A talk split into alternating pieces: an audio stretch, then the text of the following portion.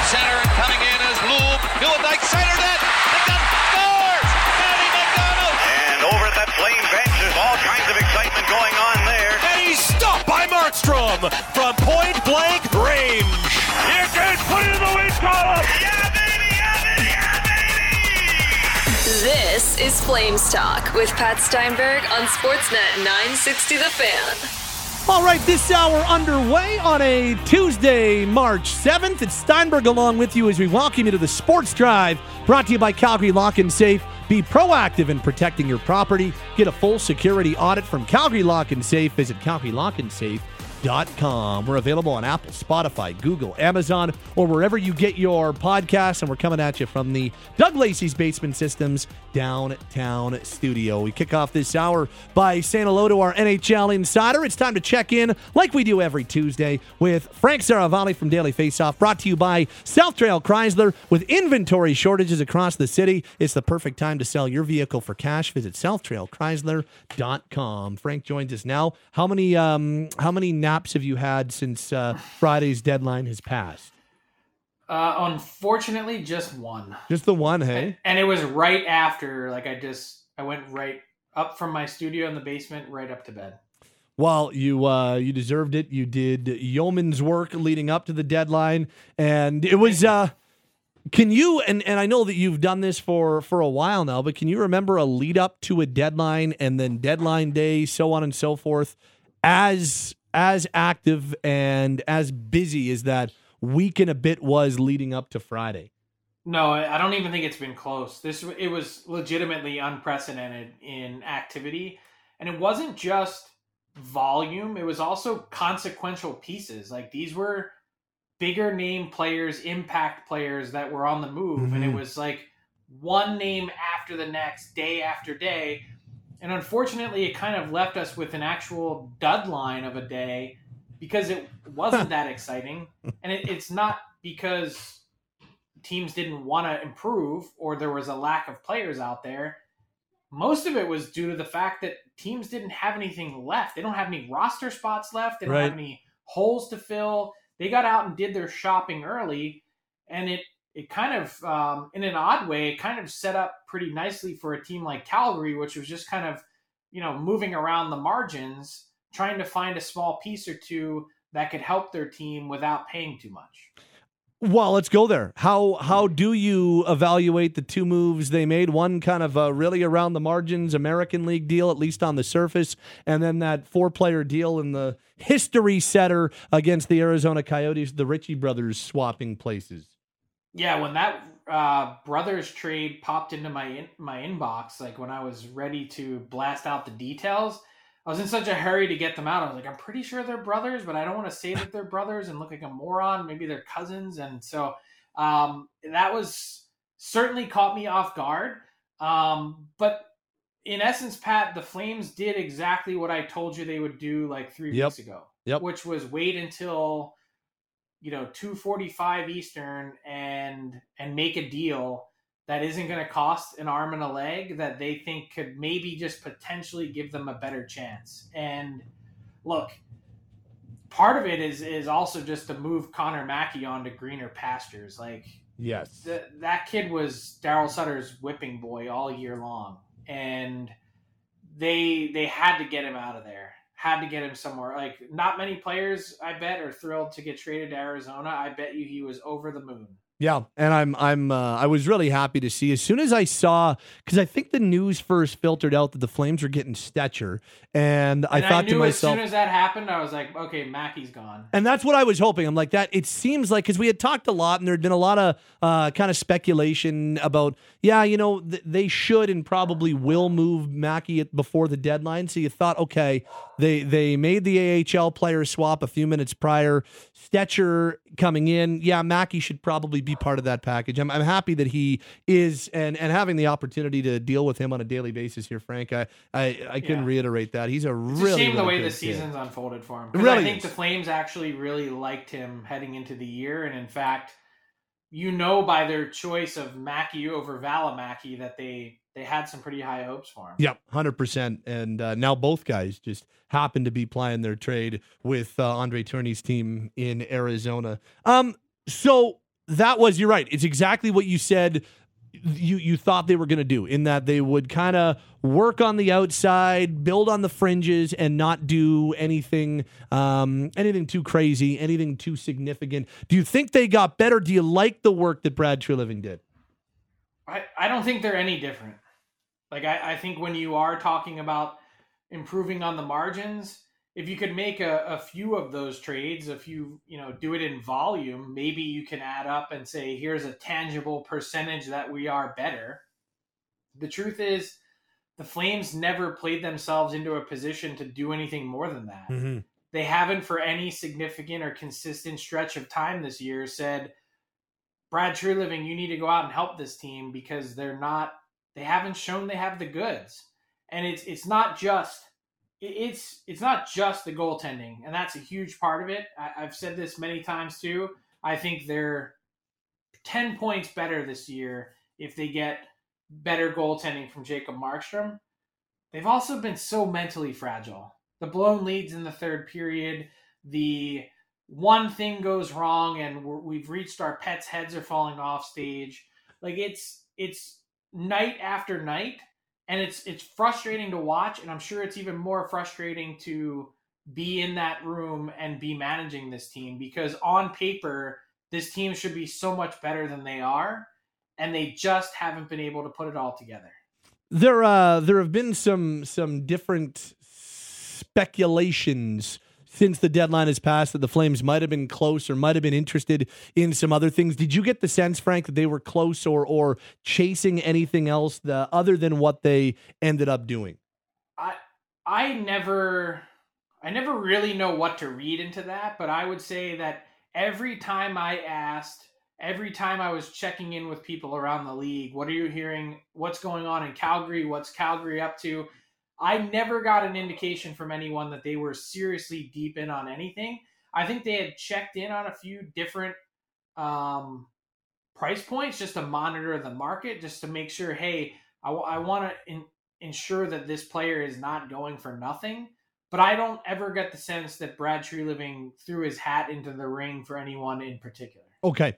Uh, and we're in conversation. That's not to say I'm right. It's just like every time I ask, that's the information I have. Yeah, absolutely. And they ended up making the two moves that they they did, and now we wait to see what the offseason looks like. I'm curious because right now they are five out of a playoff spot, but realistically six out of a playoff spot because team they're really chasing right now is Winnipeg, and Jets get a point on Monday. Flames get the two with the Tyler Toffoli buzzer beater. Um, I'm just curious what your sense of what the offseason looks like if the Flames do end up missing here and, and don't put Jeez. together the the miracle that they need to. Like, are you expecting significant change? Are you expecting things to kind of be as as upheaved as what we saw last summer? I'm, I'm curious as to what your sense is there. Well, I I mean, you're skipping the next six weeks, which I understand your eagerness to do. Um, and I I was one of those people that wondered last night, like, was that goal and that sequence from Ty, uh, Tyler Toffoli was that a season saving moment? Was that something that they can build off of in order to really get to that? You know, hey, this team is is authentically in the mix. They need to reel off a bunch of wins in a row. So I understand why you're asking, and I know what the math looks like and why it's so daunting. But I, I think the biggest question revolves around their general manager. Why hasn't Brad Treliving signed an extension yet? Mm-hmm. Has he been offered a contract? Um, I believe he has. As has do I. Signed it. I, I, I, he he hasn't, to my knowledge. So like, what what's happening? And then more to the point, if he's there, I don't expect a, a whole ton of change because I think my thought process would be, and I don't, I'm not speaking for him, and I don't know what his thought process is, but but like, why can't this team be the Winnipeg Jets of next year? That's have what a tough season. They yeah. have a weird season. Yeah. And then they bounce back, and like I know they've they've been scuffling of late, but like they're gonna make the playoffs without almost any change. Yeah. In a year where everyone was pounding their fist on the table, Mark Scheifele, Blake Wheeler, what's happening? Someone's got to go. And no one ends up moving, and they're fine. That's kind of where I am in terms of look, they they went through such an unprecedented off season, and I think probably we didn't give it enough credence as to how long that might take to really come together. And maybe it doesn't. I don't know, but I think it's worth more than 82 games to see. And you've already signed the the two big acquisitions in the trade to max deals and you've already signed Kadri to a 7-year deal. So, I think it's How worth it to see. could there really be? well, and that's just it. Cuz it's it's So not easy to do. I, I think it all comes back to the coach. I really do. I think there's been significant issues in this this team this year, and a lot of them have come back to either the coach or coaching decisions. Mhm.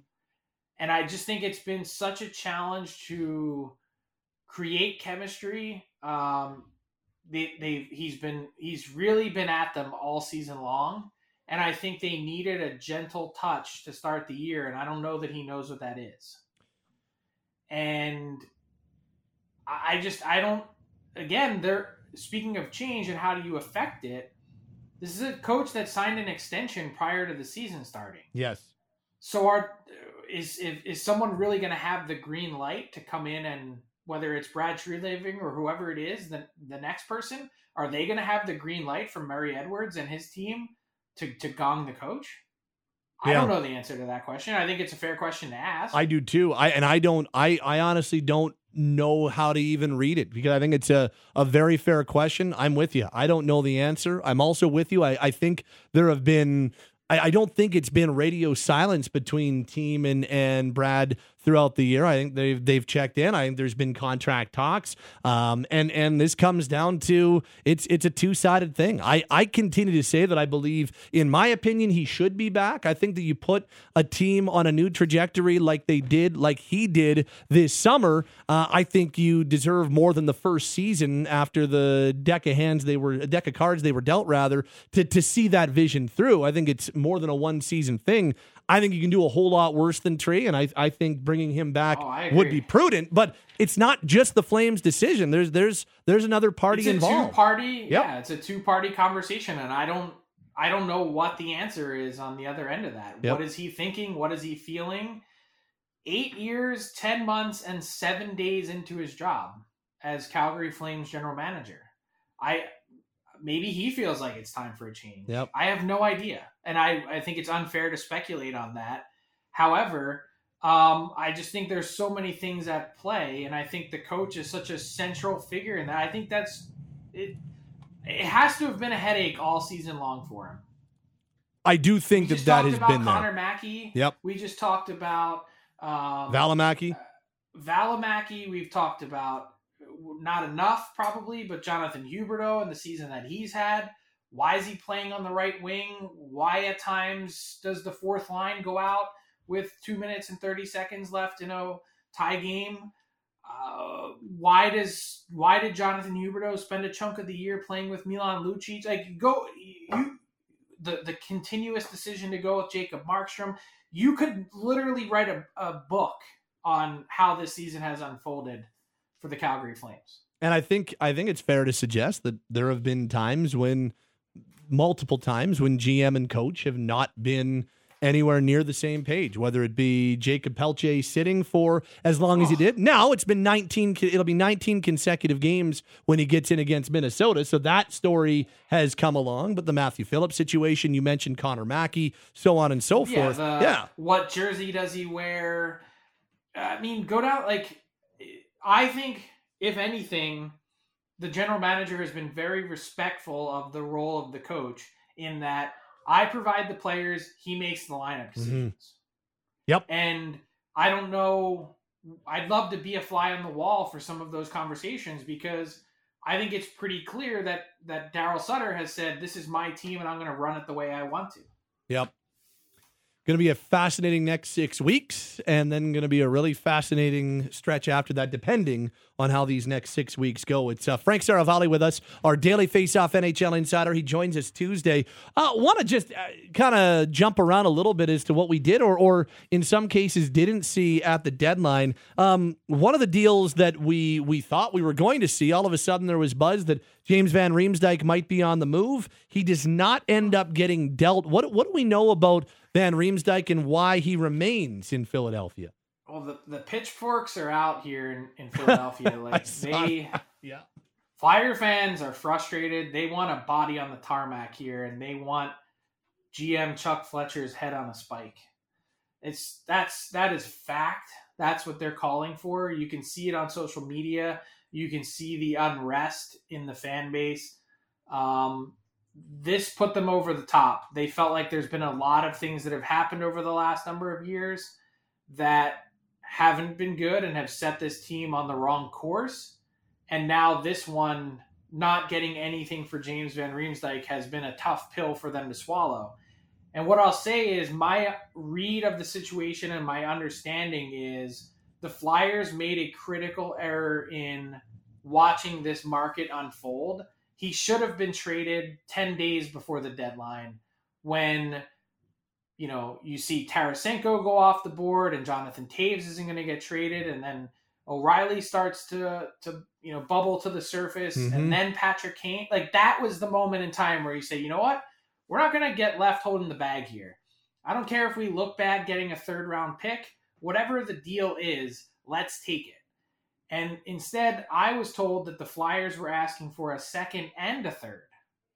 So he lingered on the market all that time. And it goes back to what I was just saying right at the top of the segment, which is the the Flyers overcooked the market in that there were no teams left really by Friday that had that kind of a need and were willing to part with additional assets to trade for a player that has a $7 million cap hit by running his hit through a third party broker Mm-hmm.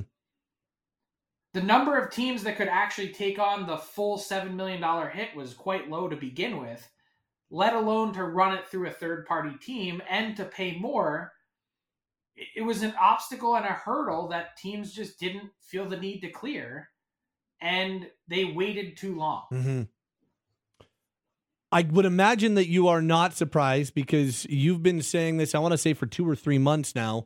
Uh, not surprised that Erik Karlsson remains in San Jose. Speaking of complicated trades to make, as much as he would have loved to be dealt to a contender, it, it was almost impossible to make that work.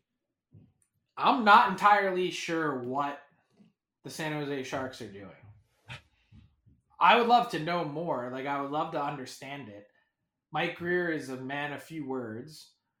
Um, I was shocked to hear them acknowledge that they valued the the quantity over the quality in a Timo Meier trade.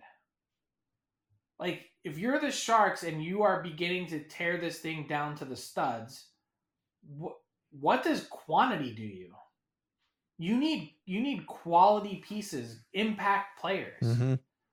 How many big name players have we seen get traded over the last 25 years for like seven pieces in return and exactly none of them amount to anything?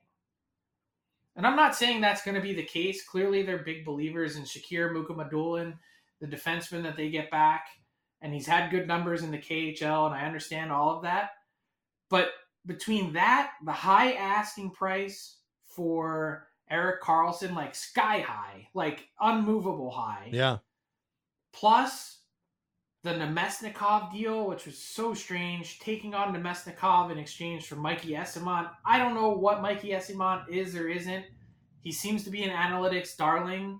And the fact that Tampa Bay, of all teams, one of the smartest teams in the league, is calling you and trying to acquire this player from you, I get that Eyssimont didn't have the runway in San Jose with the games remaining to count as anything other than a Group 6 UFA. Mm-hmm. But again, for a team that has cap issues and whatnot, why are you giving up this player? Just re sign him to a cheap deal and keep him and find out for yourself instead of trading him to Tampa for Namestnikov, who got traded for the fourth consecutive deadline in a row for the same exact return, which is a fourth round pick. Yeah. What? It's a fair response. I, I what what is that? Yeah. How is that fourth round pick helping you? Mikey Eyssimont, who might become something, maybe not, maybe he's nothing. But it's the same shot as a fourth round pick. Right. I'd rather at least have a player that you know has made it to the NHL. and a player that you know on top of that that you know pretty well.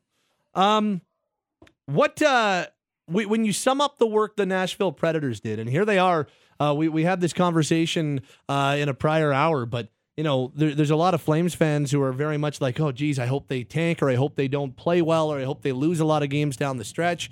And basically, our rebuttal was it's kind of tough to affect that at this point. You can't really start shutting players down when you still have mathematical life and are where you are. And then we started talking about Nashville, and, and David Poile and Barry Trotz dealt away Ekholm and Jeannot, and they they and they, they made their they made their big moves. Niederreiter to Winnipeg. And yet here they are. They're still winning hockey games. They're doing a horrible job at tanking if that's what they're trying to do. But what uh, what did you make of the overall work of the Predators and how they went about the lead up to the deadline? I would say they did a really strong job once they made a definitive choice to sell. They got a ton of picks back. They seemed to capitalize on the market. They maximized what they could get essentially getting the equivalent of two first round picks for tenors. You know, it's one first rounder plus the two, three, four, and five, which essentially equates to one late first rounder. Nino Niederreiter gone, got another first and a recent first round pick in Reid Schaefer and Tyson Barrie back for for Mattias Ekholm. I thought so much of what they did made sense. And let me give you some additional added perspective. And I, I'm such a big fan of David Poile. So mm-hmm. when I mm-hmm. say this, um, it's not meant at all to be critical of him and his situation.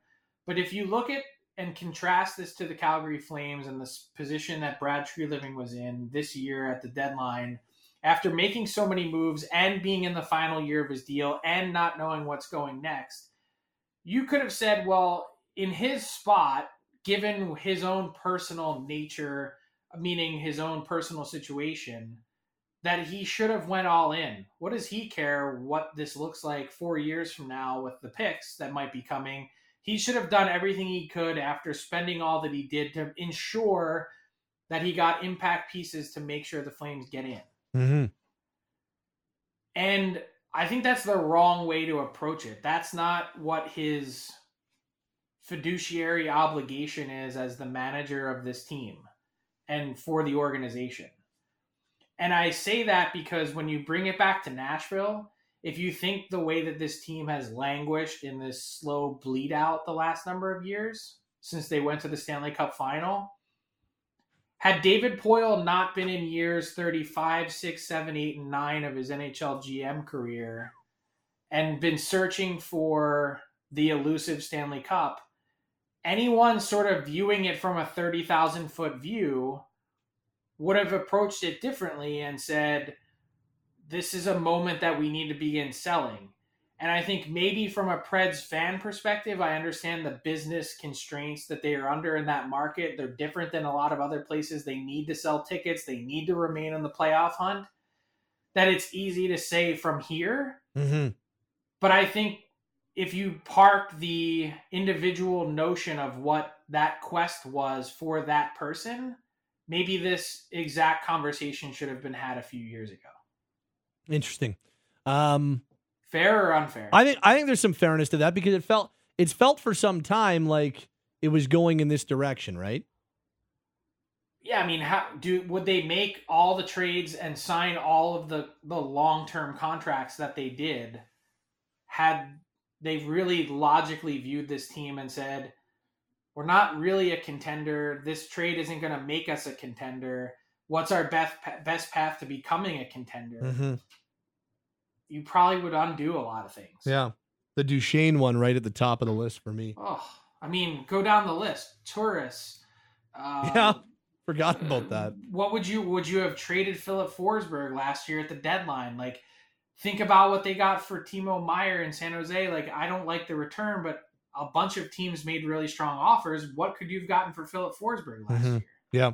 Yeah. I just think you have to unravel it and, and take a step back and say, well, there's different managers that are under different constraints and goals and pressures, and it's all it's not all equal. Yep. So uh, now that the deadline is come and gone, what uh, what are we watching for? What what are the interesting stories outside of playoff races and kind of the on ice stuff? What are what are we watching for? What are some of the things that you'll be tracking in the next uh, five or six weeks as we move towards the 2023 postseason, Frank? I'm coming up with a list myself. We've got GM meetings next week in South Florida. Okay. Uh, I think there's the potential for a couple interesting debates, rule debates, or conversations to be on tap, and I'll talk to you from uh, from Palm Beach next Tuesday. Okay. Uh, I would say the playoff races are front of mind for all. Is the field in the West with those eight teams essentially already set? That's a big question mark. Um, I keep seeing these ESPN NHL rights holders, John Buccigross and Kevin Weekes, continue to tweet teasers about Atlanta and Houston as expansion destinations. Is the league actually changing its posture on expansion? Is the cash influx that intoxicating to consider a 33rd and a 34th team? I checked in with NHL sources today and they say that their stance has not changed and they do not understand where this is coming from. Okay. But uh, just another storyline to keep your eye on, I suppose, because being uh, rights holders, I can't imagine they're also tweeting it for no good reason. Yes. Yeah. Uh, that's been very interesting as well. Well, 34. every time I see it, my brain explodes a little bit on the inside. So To think that the NHL would have more teams in the NFL, Major League Baseball, and the NBA would be hard to wrap your head around at 34. it would be really sad. I think you could really make the argument that with the Kraken coming in, it's it, it showed a real watering down of the league. Yep. I think 32 is enough. Is no, and you've got a couple of organizations that aren't even going great guns right now. I mean, I know that there's this hope that Arizona It's somehow an embarrassment. but the, look, Mullet Arena, cool, awesome, good atmosphere. You're Yeah, playing cool in front of for of six months. you're playing in front of 5,000 Like, in- in people. the- it's the NHL. in the same way that Pogs were cool in the '90s. Like it's cool for six. It's cool for five minutes. Pogs might not have even lasted five minutes. Let's be honest. I dude, I loved Pogs. You, you always had the hammer back in the day. You just throw that down. Did you have one of the aluminum slammers? Those things were the best. Oh yeah, the, the yeah whatever they're called, the hammer, slammer, Yeah. whatever. First one I got. You'd walk around like an idiot carrying your Pogs around and a big Oh, yeah. tube in your backpack. schooling the grade two kids when you're in grade six. Let's go. yeah, Uh, we're playing for keeps on the bus today, buddy. Bring it on. I'd usually give the Pogs back if they were in grade two. Uh, on that front, uh, great stuff. Uh, good to hear from you, Frank. We'll uh, talk to you next week in Florida. Great work leading up to the deadline. Hey, Thank you, pal. I appreciate it, and I'll talk to you next week. he is Frank Seravalli. Great stuff as always from our NHL insider. He joins us Tuesdays on Flames Talk. A ton of meat on that bone today, and he's always brought to you by our friends at South Trail Chrysler. With inventory shortages across the city, it's the perfect time to sell your vehicle for cash. Visit SouthTrailChrysler.com. This is Flames Talk. I don't think, to this text point, I don't think anybody's disrespecting Pogs. That was the go to at hockey Hey, it's Hailey Salvian from The Athletic. For a look at the latest on your Calgary Flames and NHL news, go click and subscribe to the Hockey Central 960 podcast. While you're there, please rate and review the show.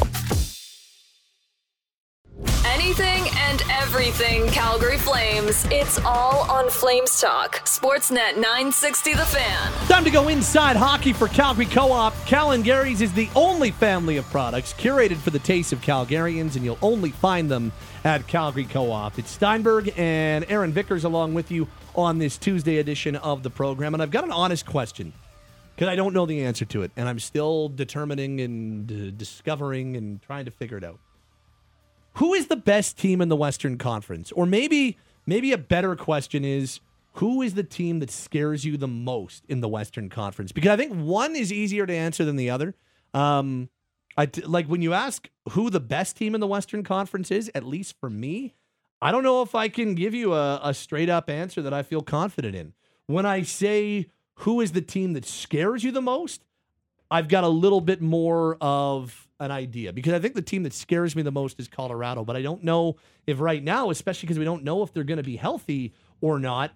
Uh, I don't know if they're uh, if they're the best team in the Western Conference. This is a this is a really interesting uh, a really interesting West this year, and one that we have not seen this wide open in quite some time. Conundrum and an enigma all wrapped in one. Your question, Right? Patrick. You've really got me spinning tires here because you're right. If you said which team scares me, to me it's between two. It's the Colorado Avalanche, the defending Stanley Cup champions, and it's the Edmonton Oilers with Connor McDavid, Leon Draisaitl, and more offense than you know what to do with.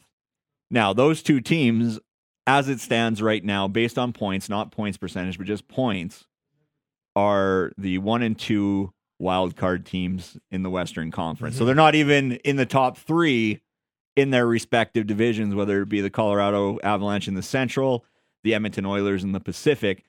Those teams are both four place teams in their own divisions. So to call them the best is like, well, look at the standings. Now, if I had to play either of them in a seven game series, eh, I might be might be hesitant to jump headfirst into that sort of matchup. But Right. then you have your other question: Who's the best? Who's the pure best team? Well, Vegas and Los Angeles are tied for the most points. Dallas comes in at third as the Central Division leader. But let's run through the Pacific Division. Vegas has goaltending issues and they've got injury issues. Los Angeles has Do we goaltending know? issues. Do we know if if Logan Thompson is going to be back for the playoffs? Like, are are we confident that's going to happen?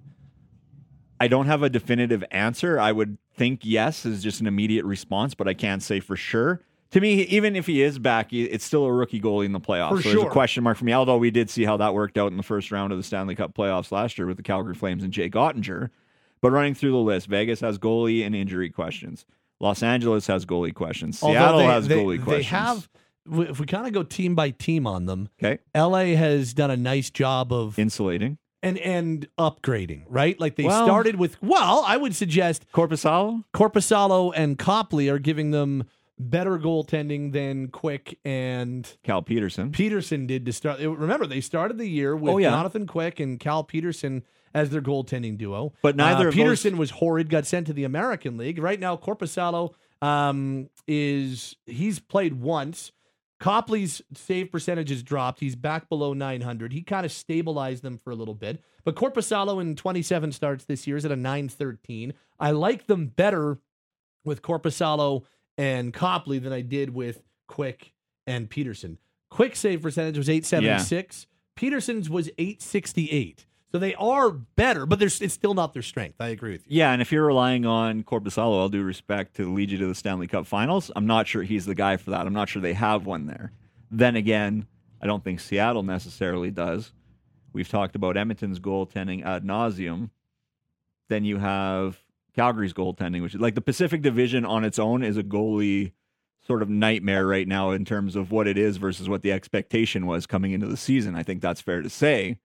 So there's no definitive team in the Pacific where I go, oh yeah, I can get behind that and a run to the Stanley Cup final. Having said that, I look at the Central and outside of Colorado, who literally is in the last spot in terms of playoff contention right now with the second wild card.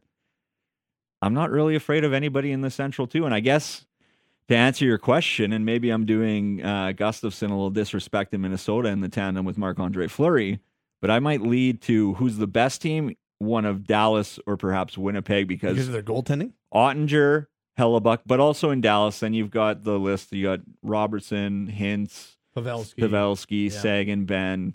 In Winnipeg, I'm a big Scheifele guy. I'm a massive Scheifele guy. Nick Ehlers.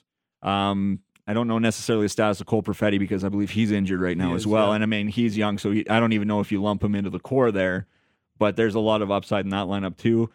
Uh, Minnesota, Kaprizov, yeah, he's a world class player. He's one of the top 10 players in the NHL right now. So you have that as well. But to circle it all right back, I don't have an answer for you on who's best. I just know who I'm terrified of, and that'd be the Colorado Avalanche or the Edmonton Oilers. If if the Avs get healthy, which I think they will, like Landeskog's Yeah. skating again, so he's probably going to be back. Makar's a minor injury, and, and so he's kind of been in and out. And I think that we're expecting Makar to be as close to 100% as you can get come postseason time. And they'll take all the time in the world with him. Exactly. MacKinnon, Rantanen, um, Toews. You know, I, I Georgiev's had a really nice year for him, and, and I think, I mean, they won a Stanley Cup with Darcy Kuemper, so I, I think they're very much even across the, board when it comes to their goaltending. The Chris Osgood sort of scenario where you just need good enough in net because you've got everything else around them. Exactly. And, and no disrespect, Chris Osgood. And and no, not even disrespect to Kuemper, who you take a look at those numbers in the second half of the season. He was uh, above a 930 guy, and he faltered a little bit. Like Mm-hmm. I, I think at times they won games in spite of him in the playoffs, but who cares? They won the Stanley Cup, and so he did enough for them to win a Stanley Cup. Um, but it's it's just as Jeff and Lethbridge writes in at 960, 960, it's got to be Colorado, and it's actually crazy how stacked the East is comparatively. Yeah. I cannot remember a year covering this league full time that the Eastern Conference has been so disproportionately better than the Western Conference. Almost every powerhouse exists in the East. Boston, Toronto, Tampa, Carolina, New Jersey. You can even put the Rangers in I oh mix, definitely with right? uh, Tarasenko and Kane additions before the deadline. Oh, You've got six powerhouses right now at 600 winning percentages or more. And two of those are going to get bounced in the first round by way of the divisional matchups two three. And as it stands right now, the Rangers and the Devils are set to meet, and one of them isn't advancing. Toronto and Tampa Bay set to meet. One of them in. isn't advancing. Like that's a that's a heavyweight title fight in the first round. If you're an Eastern team, you've got to beat three really good teams to have a chance. It's almost going to be like a an Eastern final three times in a row, especially if you're one of those middle division teams. Well, and if you're Florida, Washington, Oh, Ottawa, Buffalo, Pittsburgh, or the Islanders who are fighting for those two wild card spots, because I think that you can lock in your six division teams. Yeah. Right now, the wild card race is wide open. The Islanders have the number one wild card, but they've played 65 more than anybody in the Western Con- uh, Eastern Conference, rather. It just it's I would want I would want to do any, anything I could to be a non wild card team, but you don't really have a choice at this time. And so you're playing if you're I I really want Buffalo to get in. More than Ottawa? I want, but I, I honestly, no disrespect to Sid, no disrespect to Bo Horvat and the Islanders, but give me Buffalo and Ottawa as my two wild Okay, cards. In the East. okay. It's, But have fun playing Boston and Carolina in round one. I mean, you still got to play the games, but it's crazy to think of that wild card race. And you're talking about the one in the West. It's really three and a half teams again. No disrespect, Nashville Predators, and I'm pulling for you. But in the East, four points separate the first wild card from the sixth team in that chase. That's a four point. Any given night, three or four teams are changing orders based on wins, losses, tie. Well, not ties, shootout losses. They call them ties. Loser I'm, points. I'm old school. Loser points. I mean, if you want to be mean, I mean, you still had to win the point. You just lost the other one. Pat the bully. If you say so. Um, East is a murderer's row. West, and, I mean, maybe that lends credence to the just find a way in in the West, and anything can happen because, I mean, Calgary played Dallas last year in the first round. That went seven. It was a good challenge for the Calgary Flames. They came up on top, came out on top. But if you can just find a way to sneak into one of those two wild card spots, I don't think any team in the West is like automatic win put them down. You know, this one's going to be a sweep in four, and they're going to be waiting a week for their next opponent. I don't get that sense whatsoever in the West. In the East, Uh, who's the waste of eight days team this year? in the West, or in general? Gen- in general, is it Boston? Oh yeah, Boston's lost eight times in regulation this I- year. I know. Eight of sixty-two games have been a loss in regulation. They've on they're on a ten-game winning streak right now. They're- they they're won going- ten in a row, Which is just like, and that's and that's like Huh. a that's like a Tuesday for them. oh well, they've won ten in a guess, row. guess we're gonna go win again. It's got to be Boston, far and away. They're they're gonna threaten the wins record. The Yeah, NHL, they- they're the historic they're on NHL wins for- record. They're on pace for uh, historic numbers here. They're the fastest team ever to 100 points when they did it in what 61 games or yeah, 61 games to 100 points, uh, which got them to 40 games above 500 that night. Sorry, uh, forty games above five hundred. Just the 40. no big deal. They've got an eight thirty-one points percentage. Yeah. Second in the league, and I'm just quickly doing a scroll to make sure I'm not sending out misinformation. Carolina at 738. Boston's first at 831. They're almost a full 100 points higher than the second place team. Well, and the crazy thing about Boston is, you know what the number one wins or points percentage clip in NHL history is? Hit me. the 1976-77 powerhouse Montreal Canadiens with Guy Lafleur and that group They had an 825 points percentage. La- Larry Robinson, Ken Dryden. Am I am I am I sounds- am I in that wheelhouse? Yeah, it sounds about right. what was me. their? I don't know if you have it, and apologies for putting you on the spot. Do you have their goals for against differential? Because Boston, Uh, as it stands right now, and I'm going to drag this sentence out as long as I can to give you some googling time. So the the the win loss differential that year for Montreal. What's Boston's? Boston's 49 8 and 5 right now. I know, but what's their what's their goal differential? Oh, you're 105, yeah. The, the Habs that year were plus 260. I'm guessing that one's never going to be challenged. uh, by the way, that 76 77 uh, Habs team. and they didn't win every game? Plus 240? You have to lose every once in a while. Oh. Guy Lafleur, uh, Steve Shutt, Larry Robinson, Guy Lapointe, Jacques Lemaire, uh, Peter Mahovlich, Doug Risebrough, Yvan Cournoyer, Yvon Lambert. What's the Trajan mood in the Mark dressing room after a loss for the Montreal Canadiens that year? And yes, Ken Dryden was their goaltender that year. Makes sense. I can't. Im- wow. They're Bob Gainey. win or lose, we booze. Is that the is that the Montreal Canadiens that season? Jeez. That is Um, dynamite. And and here we are, the Boston Bruins, the 2022-2023 edition of the Boston Bruins are flirting with that wins record. Yeah. And uh, the Red Wings own the record for most. Well, Red Wings and Lightning own the record for most wins in a single season when they each had 62. And both teams went out in round one that year. I believe in round one, the Red Wings in 95 96 went out to San Jose, if I Yep. remember correctly. Yeah, that sounds exactly right. And uh, obviously, we remember Tampa Bay got swept by Columbus, Columbus. the year that they had 62 wins. Now, they won two Stanley Cups after that. Um, so and- so and Pat they made up Steinberg right now is on record as saying the Boston Bruins are going to lose in the first round. Well, if history is any indication, they must be. I don't. I don't like Buffalo Ottawa or Senators Ottawa or upset. Florida or the Islanders or P- Pittsburgh or any of those teams to upset the Bruins. Maybe the Penguins if they can get their goaltending figured out. Oh boy, I just heard that the Ottawa Senators are sweeping the Boston Bruins as per Pat Steinberg. Hey, I would love that. The Sens are the Sens and Sabres, man. I am dialed on those two teams. Well, I, they're fun. They're fun teams. Can you give me I you know what? And this is not a knock on Ottawa because Ottawa's building is is actually quite good in the playoffs. They get into it there. But give me that building in Buffalo in the playoffs. One of the best atmospheres in the NHL. Give me the Sabres back in the playoffs with Tage Thompson and that group, Rasmus Dahlin and Owen Power. Like, let's go.